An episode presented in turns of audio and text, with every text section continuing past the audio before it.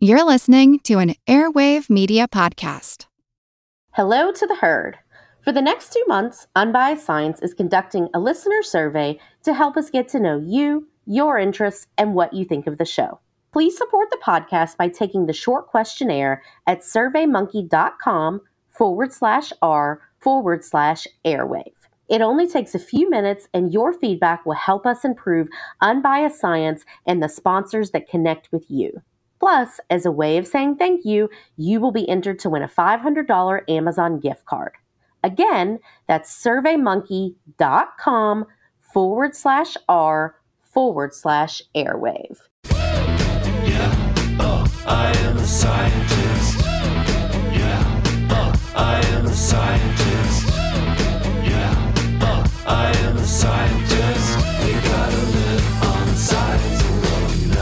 Welcome to Unbiased Science, where we bring scientific method to the madness. We're your hosts, Dr. Jessica Steier. and Dr. Andrea Love. And this week, we are going to talk about the latest thing to be vilified that has gone viral on all social media platforms is something that you have to avoid at all costs, otherwise, you're going to die immediately seed oils. So, before we get into that, just really briefly, if you haven't already tuned into last week's episode, definitely go back and check that out. We talked about the show The Last of Us and whether the premise of that show could actually happen in real life. Could we turn into zombies and all this good stuff? And we were joined by the amazing Dr. Neuro. It was a really fun episode. It was. It was fun. And have you watched it yet or still no?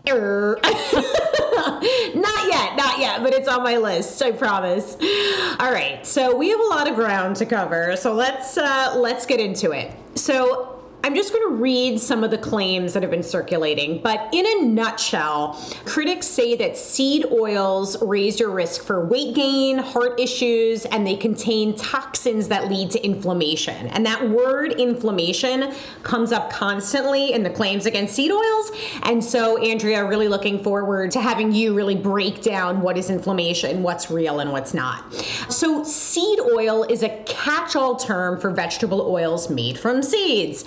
Seed oils are rich in omega 6 fatty acids, and they're typically made through chemical extraction methods after crushing plant seeds. And we'll talk about the different extraction methods. I know, Andrea, you have a lot to say about that. But canola, soybean, corn, cottonseed, grapeseed, safflower, am I saying that right? Sunflower, rice bran, and peanut oils are all considered seed oils. So, the claims against seed oils, there are these TikTok videos that have gone viral where wellness gurus and lots of holistic health providers claim that seed oils cause weight gain, heart problems, headaches, brain fog, inflammation, leaky gut, Andrea, your favorite, type 2 diabetes, and more. And there's actually a hashtag that's gone viral, and it's hashtag the hateful eight seed oils or hashtag seed oil free. And if you do a search for that hashtag, careful because your algorithm might change. Um, but you'll, you'll see that there's just this overwhelming amount of articles, videos, and claims about the toxicity of seed oils. And the hateful eight, I had to look this up. I don't know if you've heard of this, Andrea, but it refers to an octet of seed oils. So specifically canola, corn, sunflower, safflower, soy, grapeseed, rice bran, and cottonseed that social media influencers have deemed toxic.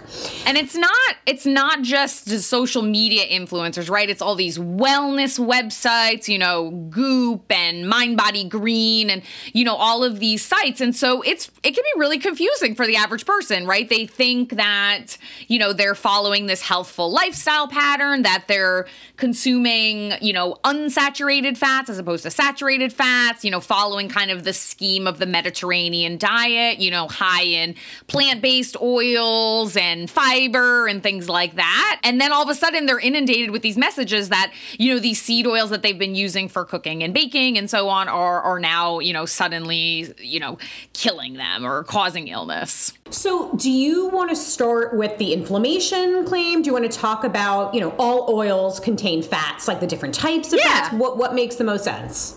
Yeah, so I mean, you know, maybe we can kind of like break it down. So so obviously, you know, this these claims relate to a few different things. So the first is kind of the composition of fatty acids that are in these seed oils. So I think it's really important to understand that every oil or even animal fats, they contain fats. That's what they are, right? So these are basically you're taking seeds and you're smushing them either using mechanical extraction or um, heat and and chemical extraction. We'll talk a little bit about refined versus unrefined oils later, but these seeds contain fats in them, and so we have to get rid of the husk of the seeds in order to extract the oils and process them. So now you have a bottle of liquid oil to to work with, and you know olive oil, which is another vegetable oil is is a fruit oil because the oil is extracted from the fruit of the olive, not the seed of the olive. So, you know, that's just a distinction. So, all oils contain a combination of fats. In the context of seed oils, um, there's a particular type of polyunsaturated fats, and we talked about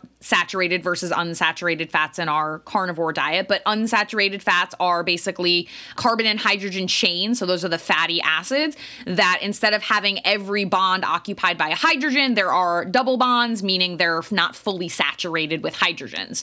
So polyunsaturated means there's multiple places where you have these double bonds, and that allows these these carbon chains to move um, in slightly different uh, organization. And it also means that they tend to be liquid at room temperature, which is true for these vegetable fats compared to animal fats, which are typically saturated. So, this one class of fatty acid are present in higher ratios in seed oils, and these are the omega 6 fatty acids. And I'm sure everybody has heard a lot about omega 3s and omega 6s, and we'll talk a little bit more about that in, in a bit. But omega 6 fatty acids, just first and foremost, are essential. They are necessary for human health. The body cannot make them. We have to consume them in our diet. There's a lot of folks that actually take omega 6 and omega 3 supplements, but in reality, you don't really need to do that if you're eating a balanced diet. I mean, that's kind of our, our mantra very broadly. But ultimately, you need omega 6s, you need omega 3s, and we'll talk about that more later. But omega 6s are critical um, in brain function as well as normal cellular growth and development. These are um, important for hair growth, skin development, maintaining bone structure, skeletal muscle, and they also help regulate metabolism, the immune system, and even the reproductive system. So they're very important. Now, different types of oils have different ratios of omega 6s to omega 3s, as well as other fats like monounsaturated fats and saturated fats. So if you look at the ratio of the omega 6 to omega 3, just in particular, seed oils typically have a higher ratio than some other oils.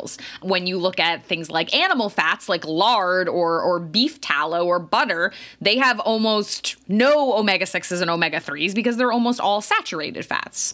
So, one example of a omega-6 fatty acid that is found in seed oils is linoleic acid. And linoleic acid is one of these omega-6s and it's focus of criticism in the seed oil sphere. That's like the center, actually. Yeah. The, that linoleic Yeah. acid. I know we're going to talk about it. Yeah. That it causes inflammation. That's the big claim. So Yes. sorry. Go on. Yes. No, no, that's fine. So, so before we get into linoleic acid, so basically, yes, the claims are these those omega sixes broadly, but linoleic acid specifically, all lead to chronic inflammation, and chronic inflammation is the root of all of these illnesses. You know, so so let's tackle the inflammation claim first. So. Inflammation is a very real scientific phenomenon that is related to the immune system. Now, I think we talked about this during the autoimmune protocol diet episode, as well as the leaky gut episode, and even I think other episodes.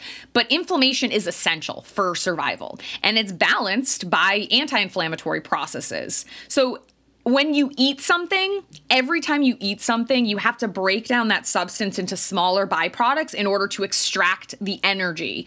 And when we talk about diet, we talk about calories, but in the context of physiology, we actually extract ATP, which is the energy source that our cells need for survival. So when we eat protein or sugar or fat or anything, we're going to digest those larger molecules into tiny molecules that ultimately get shuttled into our cellular respiration pathway, which is then broken, it breaks those molecules down into ATP, which is the energy source that our cells need to survive anytime we digest something, this is a catabolic process. So you're taking a large molecule and you're breaking it down. We create inflammation because that's a process that creates inflammation. A breakdown process creates inflammation everything you eat creates inflammation in a biological sense because you have to break down things, you create byproducts, and you provide energy source. So you're creating things like free radicals and reactive oxygen species. Now, these also, these terms get villainized a lot too, but these are essential for physiology and physiological processes. And so these are going to be normal byproducts of these pathways. So on the flip side, our body is also establishing anti inflammatory processes to balance this. So every time you eat something, you create this inflammation, this inflammatory process because you're breaking down these molecules. And then as soon as you're done with that digestive process, your body turns it off. So it's this homeostasis where everything is balanced within your body. And unfortunately, this concept of inflammation, which is a real thing that is very tightly regulated in our body, gets co opted by the wellness industry because they either misinterpret a study or they're taking something that was done in vitro or an animal and they extrapolate it to a real world scenario that doesn't actually exist. So, you know, technically, you could look at any substance of any chemical, of any food product and find a an in vitro study that looks at that molecule in isolation and it's going to show that inflammation happened but that's not what actually happens in our body so, this is tightly regulated by our immune system, and we're always producing chemicals that are balancing this response. There's no reason that we should be trying to avoid inflammation. While inflammation can be a hallmark of certain illnesses and disease processes, you also need inflammation in order for your body to function normally. So, can we talk about uh, linoleic acid and how it relates Yes. to inflammation? Because so when our bodies, when we consume linoleic acid, it gets converted, right, Yes. into how do I pronounce this? A- Arac, arachidon. Oh God. Arachidonic. All right, sorry. Thank you. Arachidonic. I like that. All right. And so, so the critics of seed oil say that uh, linoleic acid then gets converted to arachidonic acid, and that this is the cause of heart disease and chronic inflammation. Right? that whole claim is is really kind of misleading because we actually need arachidonic acid for survival. So arachidonic acid is actually a a component of our cell membranes. It's part of this this lipid bilayer, these phospholipids that make up every single cell membrane in your body. So we need arachidonic acid for for survival, and it's it's just not appropriate to say that arachidonic acid in isolation is somehow inflammatory because it's a building block of our body. Well, and also, it's only a minuscule amount of the linoleic acid that's actually converted, right? To Yeah. Oh, yeah. arachidonic acid, about 0.2%. Um, and, and Andrea, as you said, a lot of the studies that have really raised, you know, concerns about this are pointing to preclinical or in vitro studies. And of course, we know that mice and rats are different than humans, and we're not seeing that same evidence in clinical trials. Right, because what what they're doing in a research study, in an in vitro study or a mouse model, is they're taking something in isolation and they're looking at a single pathway. But in reality, in physiology, there are a lot of these different processes happening at the same time, and they're always balancing each other out. So another thing to remember is that linoleic acid is yes metabolized to arachidonic acid, but it's also metabolized to other things. So there's another byproduct of linoleic acid consumption that's called gamma linoleic acid, and that ultimately can also be broken down to arachidonic acid, but gamma linoleic acid is actually implicated in anti inflammatory processes. And linoleic acid topically is actually demonstrated for your skin to reduce inflammation and improve skin health. So, again, you know, we take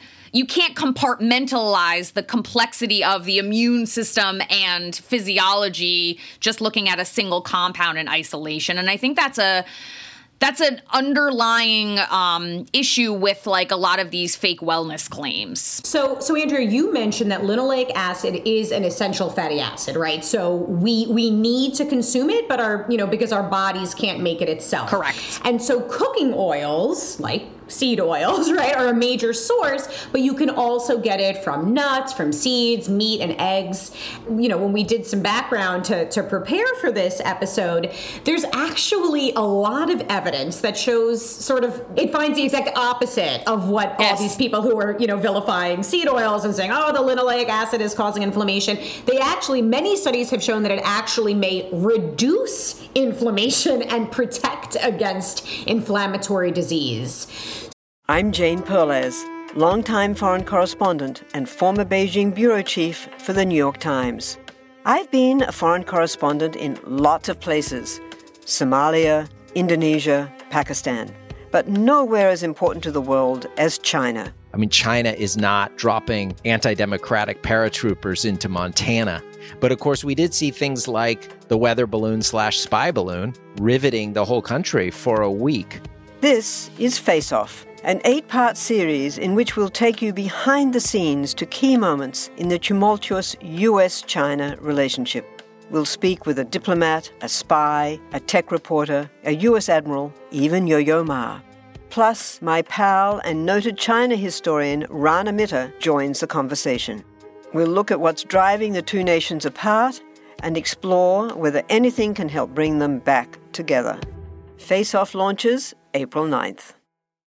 So there was an analysis of 30 studies that was published in 2019 that we'll share to our show notes. It was published in the journal uh, Circulation, and scientists found that linoleic acid and arachidonic acid levels did not raise the risk for heart disease, and in fact, those with higher levels of linoleic acid in the bloodstream were actually 7% less likely to develop. In a 2017 studies, researchers determined that linoleic acid did not have a significant effect on the blood concentration of inflammatory markers.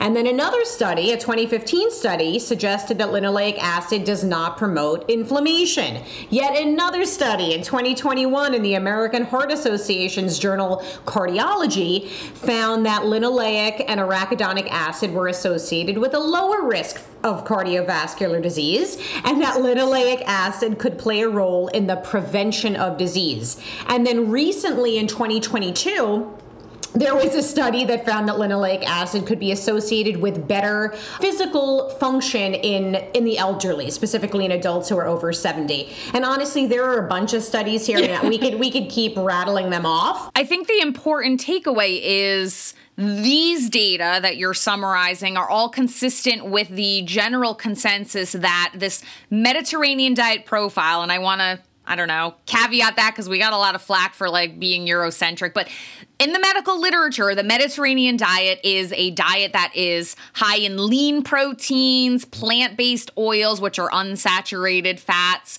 fiber, and it's diverse and heavy on plants and fruits. And so, you know, these are all more data to support that that this this profile, you know, less saturated fats, more unsaturated fats, improve longevity and improve health. And I think maybe it's a good time to mention here. So, a lot of times this gets conflated because when we look at ultra processed foods, and, and Jess and myself, like, we're always proponents of ed- everything in moderation. Like, I eat Ritz Bits with cheese and Smartfood popcorn, and I love my snacks, and nobody's gonna pry those from my cold dead hands. Um, but in modern society, to produce a lot of these ultra processed foods, and that's even, you know, fried foods that you might get at the diner or whatever the case happens to be, it's easiest and it's most cost effective to fry those products in vegetable oils compared to animal fats. So, decades ago, french fries were actually fried in lard, which is animal fat. It's a solid at room temperature. And so, in order to kind of keep those fryers circulating, you always had to keep things at temperature. And that's you know, not sustainable. And then, of course, you have a move towards less animal product usage and so on and so forth. So there was a shift to using vegetable oils, canola oils, and so on and so forth. So people forget that when studies come out that are often claiming that seed oils are unhealthy, they're not dissecting out the confounding variables. What is the dietary profile? when you're looking at what someone's consuming? Are they looking at household consumption of cooking vegetable oils or seed oils, or are they looking at total consumption of ultra processed foods that also contain those seed oils? Exactly. And I think, Andrea, before we started, I used the phrase, you know, they're throwing the baby out with the bathwater because, you know, of course, we know, you know, should you be eating things like french fries and onion rings and cookies and all, you know, candies, you know, multiple times every single day? You know, no, that's that's obviously not recommended. And so, you know, the foods that contain or you know that are cooked with seed oils are a lot of times, you know, they are these foods that we're talking about. Again, fries, onion rings, and so on. And so, while we know that eating a lot of these foods is not good and you know is is going to increase things like you know cholesterol and that, they're blaming it on the seed oils, but it's confounded by the fact that we're, you know, the foods that are high or that are cooked in seed oils are tip, you know, they, they can be things like uh, French fries and onion rings. And sorry, I'm, I'm sort of falling over my words here because I, like you, Andrea, you know, I do, I will occasionally eat fast food. You know, I, am a mom. Sometimes I'm going through the drive through because I don't have the time and whatever. And we're not saying to eat it every single day, um, but we're also acknowledging that yes, you know, eating a ton of it is is not recommended. So maybe we should talk about, you know, there's a review out there that is written by this gentleman, James DiNicolantonio, and he is very prolific on social media and he villainizes a lot of things and he makes very um, black and white statements about diet and and so he wrote a review with with another gentleman. They both have very obvious um, conflicts of interest. Um, they have they they operate uh, supplement companies. They sell books that, you know, claim that, you know, other things are at the root cause of you know health issues and one owns a nutraceutical company.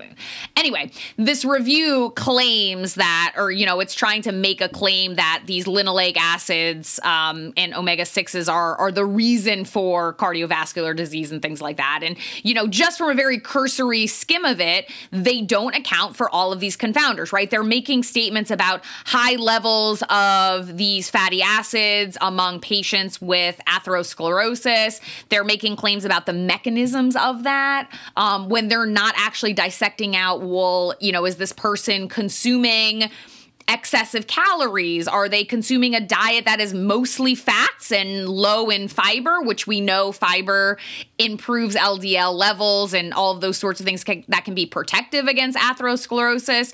And so it's it's definitely a cherry-picked review, but it comes up often when people are demonizing seed oils because it really pushes that claim that that is not evidence-based. And I love that you call him a gentleman. Um, but yes, this gentleman, James, uh, what's his last name? Oh my God. Din, Din Antonio. He is a PharmD, um, but as Andrea said, you know, he does have some competing or conflicts of interests, um, including the things that, that Andrea mentioned. But his, you know, he's putting out really scary claims. You know, I, when I when I did a search, it was like stops eating seed oils immediately. You know, there was a lot of fear mongering he has, let's see here, he has golden rules for healthy living no sugar, no fast food, no cereals, and especially no seed oil. So, as you said, very black and white, ignores the nuance. Yeah. So, but we just, we had to mention him because uh, for sure he's going to come up. It comes up, yeah.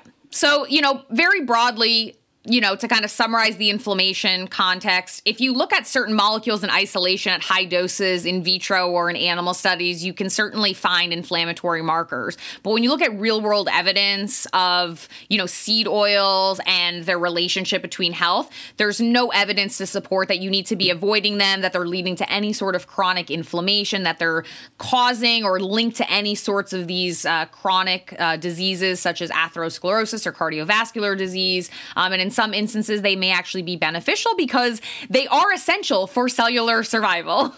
so, we talked about inflammation, and now I think we have to talk about the extraction process because that's a lot of the focus is on, you know, the way that they're extracted uh, leads to harmful uh, byproducts. And so they point to the extraction process of heating seeds at high temperatures to extract oils, and that um, they, I think wh- which the one I hear a lot about is hexane in, in in particular. Manufacturers use heat and solvents such as hexane to extract the oil from seeds, and that this you know supposedly introduces chemical additives and unstable molecules, which can then turn the polyunsaturated fats into harmful trans fats. So Andrea, do you want to talk a little bit about this? Yeah, sure. So so I think this really gets into the topic of refined versus unrefined oils and and the refining process is similarly an extraction process. So refined oils are oils and this can be any type of oil, not just seed oils. It also can apply to organic oils. It's literally just an extraction process. So refined oils are pressed and extracted like unrefined oils,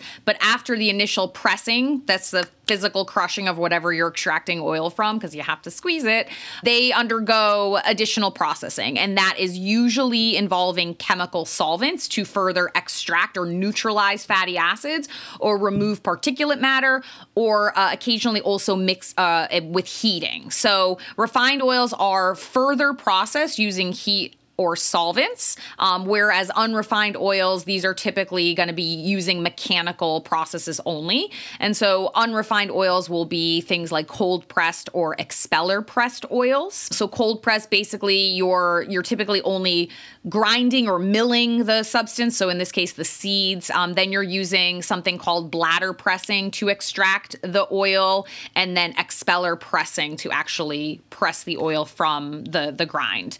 This is the least efficient and most expensive, but of course, it doesn't require high temperature to extract. Expeller pressing basically produces oil by physically squeezing the source. They use these machines that kind of screw to further, you know, use friction so that does generate a little bit of heat and pressure um, to produce the oil. The friction, again, can warm up the oil a little bit. Um, this is often viewed as our artisan method of producing oils.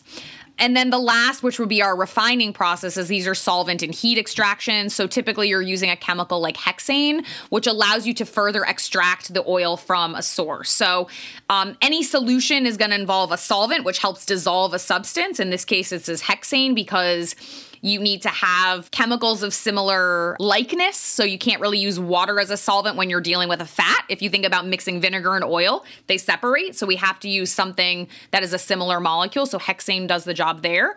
And then we typically will often use filtration and other sorts of um, chemical filtration to actually neutralize fatty acids, remove particulate matters, and also wash the oil. So this actually extends the, the shelf life further and redu- removes impurities. So it's great for a lot of these commercial oils or oils that you might be using in bulk as well. And Andrea, just to, just to, to focus on hexane, since that's where so much of the um, you know the, what, what the argument focuses on, we're not saying that hexane is, is a good thing, right? You know, it, it certainly can pose a risk to the environment and to people, you know, when inhaled. And actually, most of our hexane exposure is from gasoline fumes. Exactly. Exactly. So yeah, so so any sort of chemical reaction, you're using a solvent in order to distill a substance. And so in this case, we're using hexane. But hexane is not present in the seed oil that you actually get. You're you're using this to extract the oil more efficiently out of the seeds so you improve your yield and you also reduce impurities at high levels, certainly hexane can be harmful, you know, and you definitely don't want to inhale fumes of that. But when you actually have a seed oil in its fin- final form, it doesn't have hexane, you know, trace levels at best. Exactly. Um, I was going to say residual levels. And of course, the dose makes the poison. And so they're taking little bits of truth. So, yes, you know, hexane is not something that you want to be con- consuming or inhaling, but it's either not present in seed oils or it's present in such minute levels that it's not impacting our health in the way that people claim. Yeah. And then another thing kind of related to the refining process is they talk about heating the substance in order to extract the oil. So heating off it can further catalyze a reaction. And yes, at very, very high heat, some of these seed oils can, uh, some of the molecules can oxidize, which this process can lead to potentially harmful byproducts. But again, when we're processing these oils or we're refining them, extracting them, you're not heating them to the degree that this would happen or at the level that you would be generating any of these byproducts in a way that would be harmful to human health. Again, remember the dose makes the poison, and we're taking this little nugget of truth and we're, you know, using hyperbole to kind of scare people away from using these these oils. Right. But but just a little bit more on that. So we do know that some oils can handle higher cooking temperatures, right? And those are things like safflower, sesame, olive, and avocado oil. And you know, Andrea, we, we were speaking briefly about this before we started recording that uh, there is a recommendation that if folks are concerned about this, it's a good rule of thumb to not reuse cooking oil. You know, a lot of times people will cook and then they'll pour the excess oil into a jar and then reuse it. And so, you know, if, if you're concerned, don't do that. Just use oil once and then discard of it. But I think you were saying that that's, you know, that yes, that's sort of cautious. It might be oh, overly cautious. Yeah, be- because typically your your home kitchen is never going to be able to really superheat anything to the degree that you would be generating a lot of these potentially harmful byproducts. Certainly at the level that it would, you know, pose a harm. In a commercial kitchen you might have equipment that that could do that. So you know that's why there are regulations for um, you know how they reuse oil in a commercial kitchen so, you know, the other claim with regard to the processing of oils is that, you know, you have all this free radicals that are being produced. And I think we already talked about free radicals that, you know, they happen all the time in our body spontaneously. You know, you're not going to be like consuming free radicals from refined oils and things like that. And it's certainly not causing, you know, inflammation and brain fog and leaky gut, which we already, you know, debunked on a previous podcast episode as well. And I think it's also important to remember that anything, any type of oil can be a refined oil. It's this term solely applies to how the oil is extracted from the substance.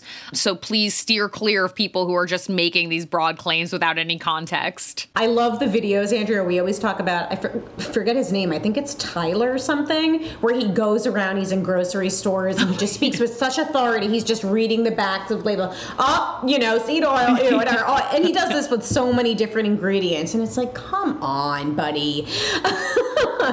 All right. What else did we want to talk about here? Oh, the the omega six levels. I think that's the Ah, last thing. Yeah. It's the ratio, right? People are talking about the ratio. Yeah, so people because because seed oils, particularly you know these types, the what is it, the hateful eight, you know, of high ratio of omega six to omega three fatty acids. You know, the claims are that it's it's throwing our bodies off. The ratios are off. It's causing chronic illness, and you know 要无，there's no way that we're going to compensate from that with other things in our diet. So, again, all oils, all fats have different ratios of saturated fats, mono unsaturated fats, and these polyunsaturated fats, such as omega 6s and omega 3s. And so, these critics have, have villainized omega 6s, particularly out of the polyunsaturated fatty acids. But again, both of them are critical omega 3s and omega 6s. Um, omega 3 is often found in your, your salmon, your fishes, also some tree nuts. But all of these fatty acids are essential for human health. So both are important and you know yes there are different ratios that have been implicated in being ideal balance if you're getting more omega 6s from one source, you're likely getting more omega 3s from another source. And there's really no evidence that seed oils are leading to throwing off your balance of omega fatty acids. So, omega 6s are the dominant type in seed oils. There are omega 3s in seed oils as well, but there's no evidence to suggest that you need to cut out seed oils from your diet to, you know, rebalance your omega 6 omega 3 ratio. And actually the data demonstrate as i think we've discussed that you know these types of foods that are profiled in this mediterranean diet can actually help to reduce bad ldl cholesterol levels um, help normalize blood sugar levels and also reduce heart disease And I just want to reiterate, you know, this confounding of ideas or conflating of ideas that often, you know, we know seed oils often appear in less nutritious foods. Again, french fries, onion rings, cookies, candies. And because of that, they get labeled as unhealthy, even though the seed oils themselves are not to blame, right? And these foods also contain other things like lard and butter, which are not seed oils that could also be contributing to poor outcomes. Right. Or just a diet that is not nutrient dense and you're eating excessive numbers of calories that we know, you know, especially the empty calories. I don't love that phrase, but again, it's a low fiber, high fat diet, very similar to the carnivore diet, which doesn't have a ton of nutrients. It's not the seed oils. And this demonization of, you know, a particular, you know, item or product or whatever it is, this is happening, you know, this is sort of the toxin du jour, right? But they Yes. do that, they, you know, they do this with so many things. And there are some real consequences to this, right? You know, certainly whenever we're talking about completely restricting, you know, things from your diet, that, you know, we, we could talk about disordered eating, um, this rejection of science, these little nuggets of truth that we spoke about, like about hexane and other things, you know, they take these nuggets and they blow them out of proportion, and you need the context, you need the clinical evidence, the human evidence, you know, you need that. And when you look at those, um, you know, those studies, they need to be properly for these confounders. And the ones that are being used to, to demonize and vilify seed oils do not properly do that. So I know, Andrea, you and I are not cutting out seed oils from our diet altogether. We practice everything in moderation. We're not going to, you know, um, uh, punish ourselves if every now and then we're enjoying french fries or fast food. We're not saying that you should do it all the time. But this idea, you know, this obsession over every single thing that we're consuming killing us.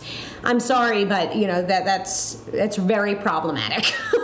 and also it's not based on any science right you know these these nuggets of truth are not immediately relevant, right? Like, yeah, hexane at a certain dose is not good for you, but hexane is not present in these substances. And so people, you know, either intentionally or not, they they misinterpret and they propagate this misinformation that the general public seizes upon and they get scared, right? People want to do what's best for their health. And these types of messages, not only are they inaccurate, but they're just doing a disservice to society on the whole. It's leading to an overall rejection of science and it's also promoting disordered eating and all sorts of other things. You know, and and obviously, you know, seed oils are just you know, the topic of the day. You know, last month it was gluten. I'm sure something else will come up again soon.